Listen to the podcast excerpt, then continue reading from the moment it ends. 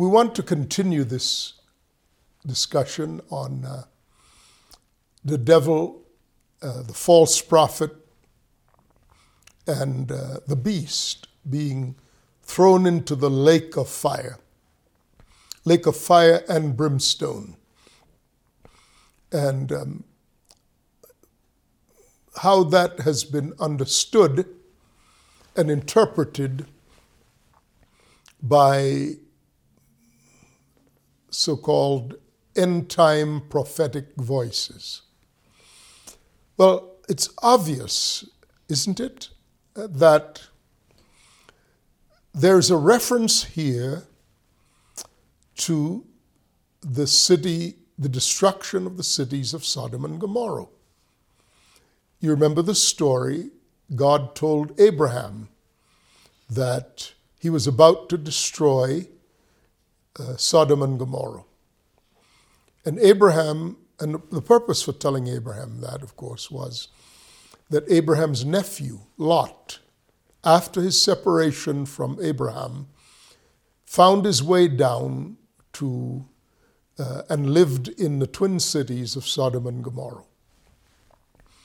Um, specifically, his residence was in Sodom, from which the present uh, English term sodomy is derived because of its association with the story in Genesis of uh, the assault upon two angels by a mob.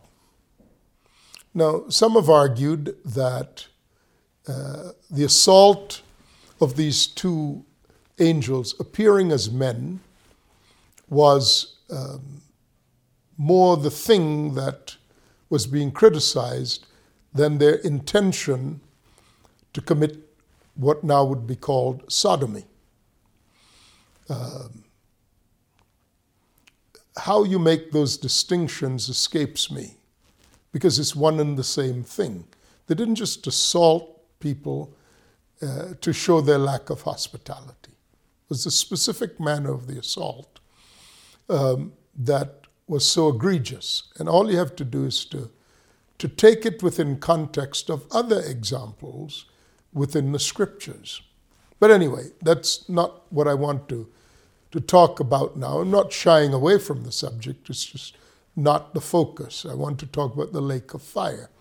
And I'm bringing in that reference from the book of Genesis in which Lot uh, was allowed to escape from the city of Sodom and uh, God destroyed both Sodom and Gomorrah. Abraham uh, was told by God that this was going to happen. And Abraham bargained with God for the rescue of Lot because he remembered that his nephew lived in Sodom. And uh, the bargaining had to do with if you find a certain number of righteous souls living in Sodom, would you spare the city? And um, God could not find 10 righteous souls living in Sodom. The point was that it was the city was irretrievably corrupt and lost and the violence, and specifically the sexual violence associated with the city, was in fact the clearest indication of the extremes of its corruption. So, not even righteous Abraham could prevail in saving the city of Sodom by saving his nephew Lot. When this was fully uh, consummated, the manner of the destruction of Sodom was by, quote, fire and brimstone. Fire and brimstone. oddly enough, and I'll come back to that, oddly enough, the city of Sodom was located on the shores of what is now the Dead Sea. In fact, there is a, a modern, there's a town with a modern name similar to Sodom that is a mining town uh, there uh, uh, at the, the, the Dead Sea. The Dead Sea is an inland lake, and it's where the River Jordan uh, flows into it, and there is no outlet to, uh, to the Dead Sea. It's contained in that part of Israel and Jordan. Um, one of the sides of the Dead Sea is Jordan's property, or uh, it's a lake lakefront that borders that is part of the country of Jordan. The other is part of the country of Israel. Today, it is rich with various forms of minerals. In fact, I actually visited the, the Dead Sea um, and spent a night by the Dead Sea in a hotel uh, on the, on the um, Israeli side of it. And you could see people floating. I walked in the Dead Sea, I waded in the Dead Sea, and bought mineral products uh, to bring home. Um, they were mostly uh, cosmetic style uh, products uh, that I thought my wife would be interested in. So I've actually been in the place where I'm telling you. Down in, in, uh, down in the Dead Sea, uh, the resort portion of it, they, they talk about the time when the Dead Sea caught fire because there was such a rich concentration of pitch, of bituminous pitch, and other minerals in the water that the, the water was, was burning, the surface of the water was burning. Um, here in America, uh, a river in Cleveland, Cleveland, Ohio, uh, caught fire. Uh, in the days, I think, of a mayor whose name was Dennis Kucinich. It's a long time ago. Um, so it's not unusual for, it's not entirely unheard of for conditions to exist that would cause the accumulation of flammable material on the surface of the water. And apparently, in the history of the Dead Sea, there have been times when the surface of the water ignited. Whether or not that was exactly what happened in the destruction of Sodom and Gomorrah is not clear, but what is clear is that that was an area, A, in which Sodom was, and B, that fire and sulfur rained down on Sodom and Gomorrah. And that is clearly the analogy being spoken of here. Now, why does God use analogies? The answer is very simple. Human beings need mental devices to which to connect spiritual truths, which, for the most part, do not manifest themselves in physical terms. So, in other words, uh, how do you talk about the Lamb of God who takes away the sins of the world? Well, you establish the sacrifice of lambs, physical lambs, the offspring of sheep, because they typify innocence, they typify the lack of resistance, typify, purity. And um, the sufficient, all, all of which are qualities that attenuate to the sufficiency and relevance of and the qualities of sacrifices that are acceptable to God. Now, does God delight in burned offerings and sacrifices? That's an actual question asked in the scriptures. No, no, he doesn't. It's not the smell of burning um, animal sacrifices that pleases God. No, that's the entirety of that is physical. What is the pleasing sacrifice to God is the innocence of Christ. Innocence does not mean the lack of knowledge, the lack of wisdom or understanding. Innocence means not guilty of sin, the purity and holiness of his life. To analogize to that, before the sacrifice of Christ took place, God used the typology of a lamb. That kept it in the culture and kept the culture of Israel uh, that involved uh, sacrifices of lambs connected to an idea whose time would come.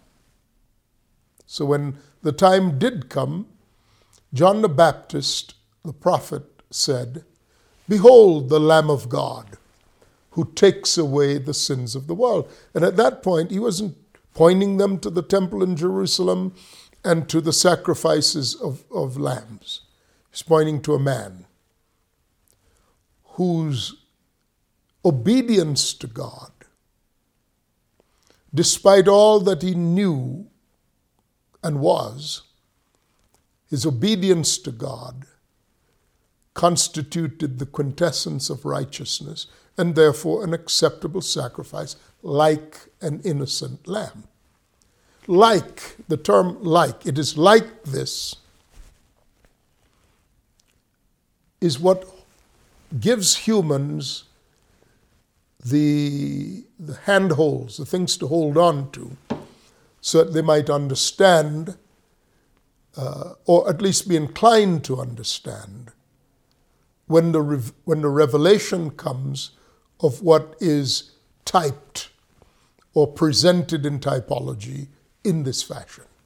So the lake of fire and brimstone specifically references something in the minds of ancient Israel and that was known in that region. Fire and brimstone came down from God and devoured Sodom and Gomorrah in its wickedness. In its wickedness. The surface of the lake in its history had caught fire. And this would be, this was and still is a known uh, assertion in Israel even to this day. The ancient world certainly knew about it. Now, what might cause um, the sea of the Dead Sea to ignite? It could be any, any number of things, but it would require combustible material floating on the surface. A lightning strike might do it. And such a thing would go on for as long as there was fuel. There's no life in the Dead Sea. In fact, you can float on the water, on the surface of the water.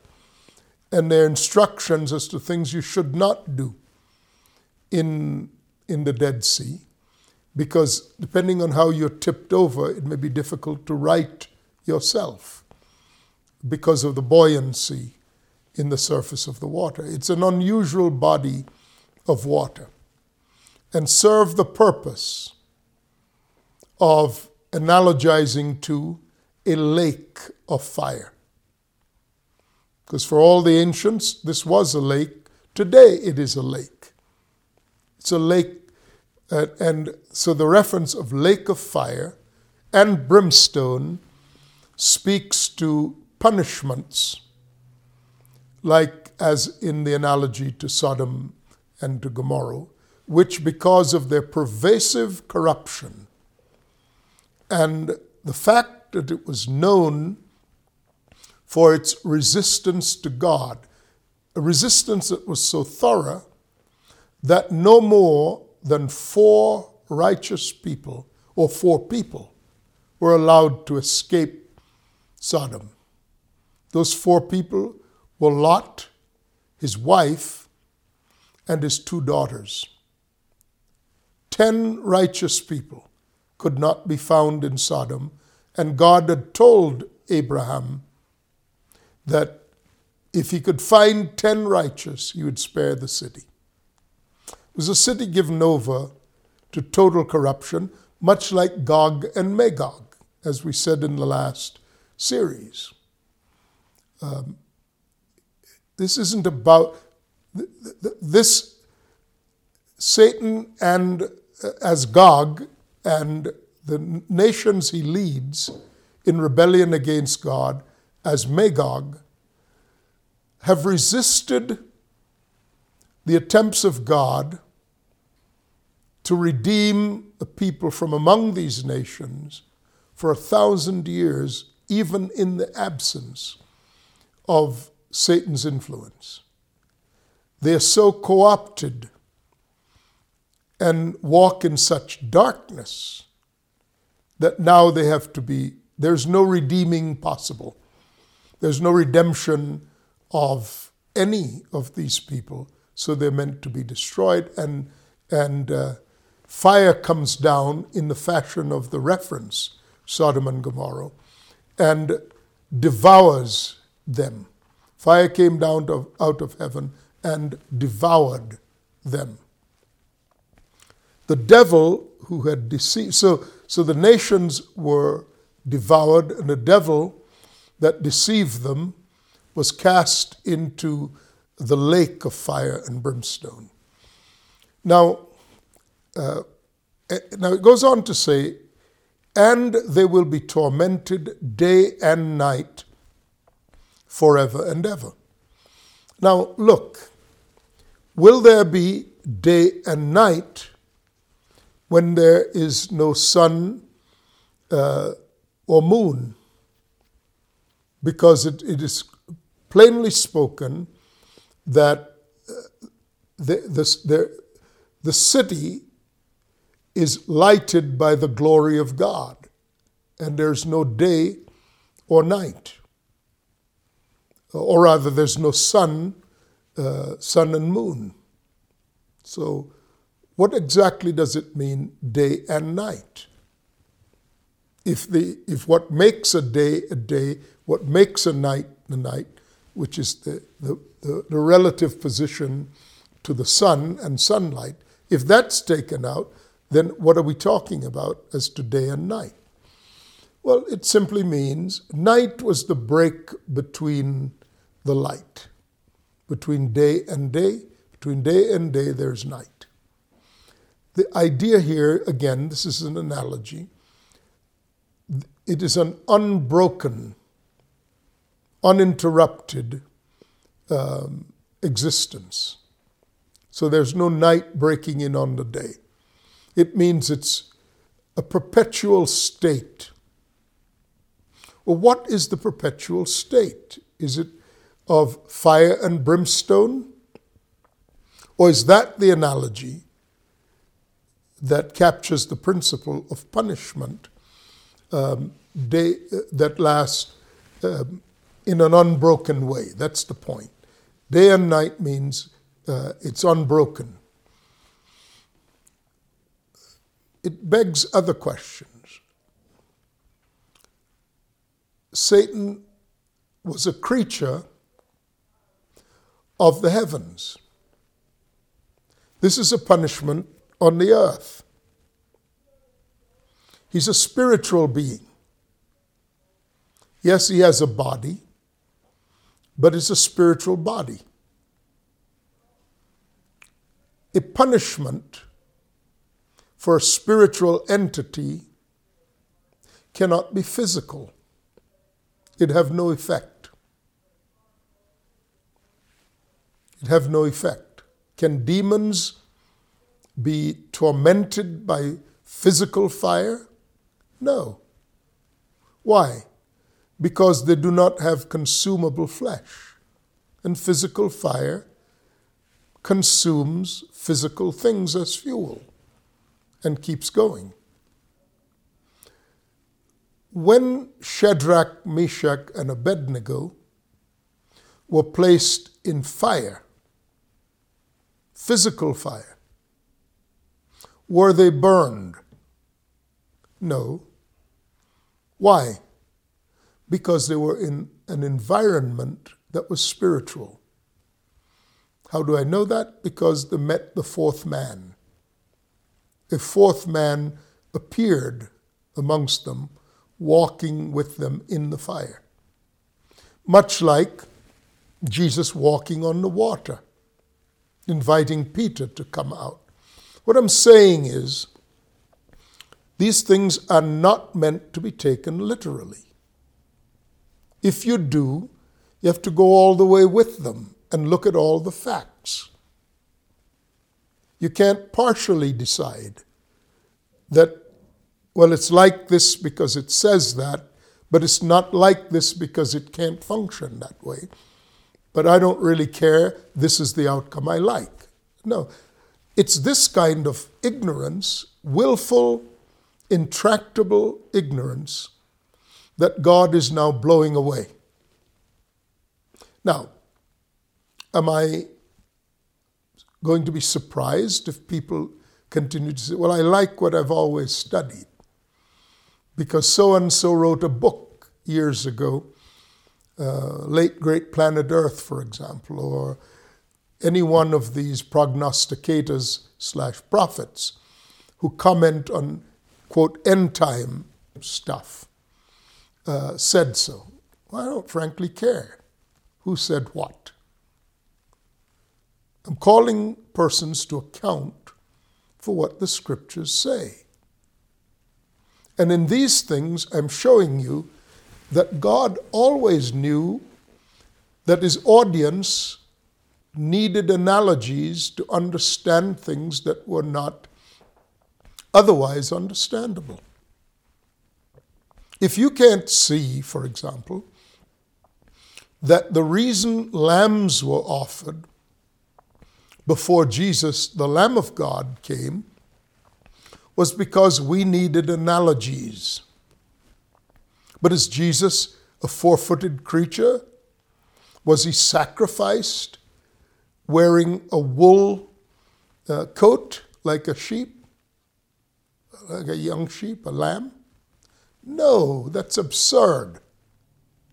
And I frankly don't care how deeply affected one is uh, emotionally by these mental pictures.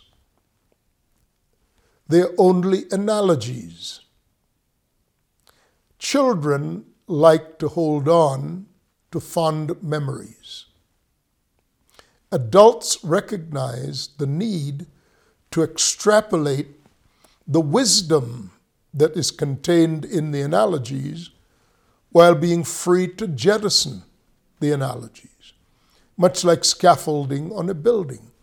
When a building is built, you don't see people holding on to the scaffolding and saying, well, this was very useful. No, when you're building the building, the scaffolding does, is not considered inappropriate. When a building is complete, the scaffolding is an unsightly marring of the, of the edifice. So it is when we were children, God spoke to us as children. When we become adults, we are to put away childish things. Is it not said that the book of, eh, concerning the interpretation of the book of Revelation, that men of wisdom will be given to understand things that are mysteries. People like to think that there's an egalitarian approach to understanding Scripture. which is, well, we all can hear God, so whatever we think. Well, look, if you're unschooled in your understanding, it will reflect in your conclusions. And by this, I don't mean that you have to go and study and study and study.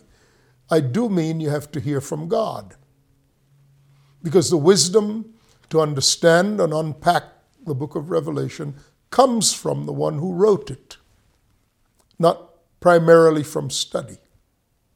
But if you'll seek God diligently and you are familiar with the scriptures, scriptures, to become familiar with the scriptures is not a hit or miss proposition. It requires a life of dedication. Some people dedicate their lives to business, so they should make money and they should be wealthy. But those same people are highly unlikely to have dedicated their lives to the study of the scriptures. So they're not going to know the scriptures, although they're wealthy and influential. Who should you listen to? Someone who's a success at business or at politics? Or someone who has successfully navigated the scriptures with wisdom and integrity for decades? I know what I would choose. But God is not obligated nor is he bound to an egalitarian approach. That's why he gives us those who carry the wisdom of God in these matters. And if you will be wise, then listen to them. What is the point of tormented day and night forever? Well, the whole picture is that of the devil being rejected for having lived a life, an existence opposing God. Such a person cannot be reconciled to God. And therefore lives without purpose in creation as long as such a person lives, when they're in a condition of judgment, God is the consuming fire, and their time and condition of judgment is one in which they're stripped of their defenses and of their disguises. So the condition here of continuous torment is that of being fully revealed and completely without influence. As long as Satan can influence the nations, he has purpose. But when, as this indicates, He's fired his last shot. He's been brought to his end. He and all of those in existence whom he might deceive are now destroyed, and everyone else has chosen to reject him, then what is his condition? The darkness must face the light when the darkness of Satan's deception and his nature faces the light of God's consuming fire, he has no purpose and no ability to influence anyone in existence at that time in regards to anything. That's the torment. Pointlessness meaninglessness, neutralized, without influence. He doesn't have to continue to physically exist or to actually exist. Any reference to his name or his character will always be one in which he is stripped of all of his pretenses and is rendered useless. And actually, he is the analogy for everything that one ought never be. Any reference to. An example of that is this.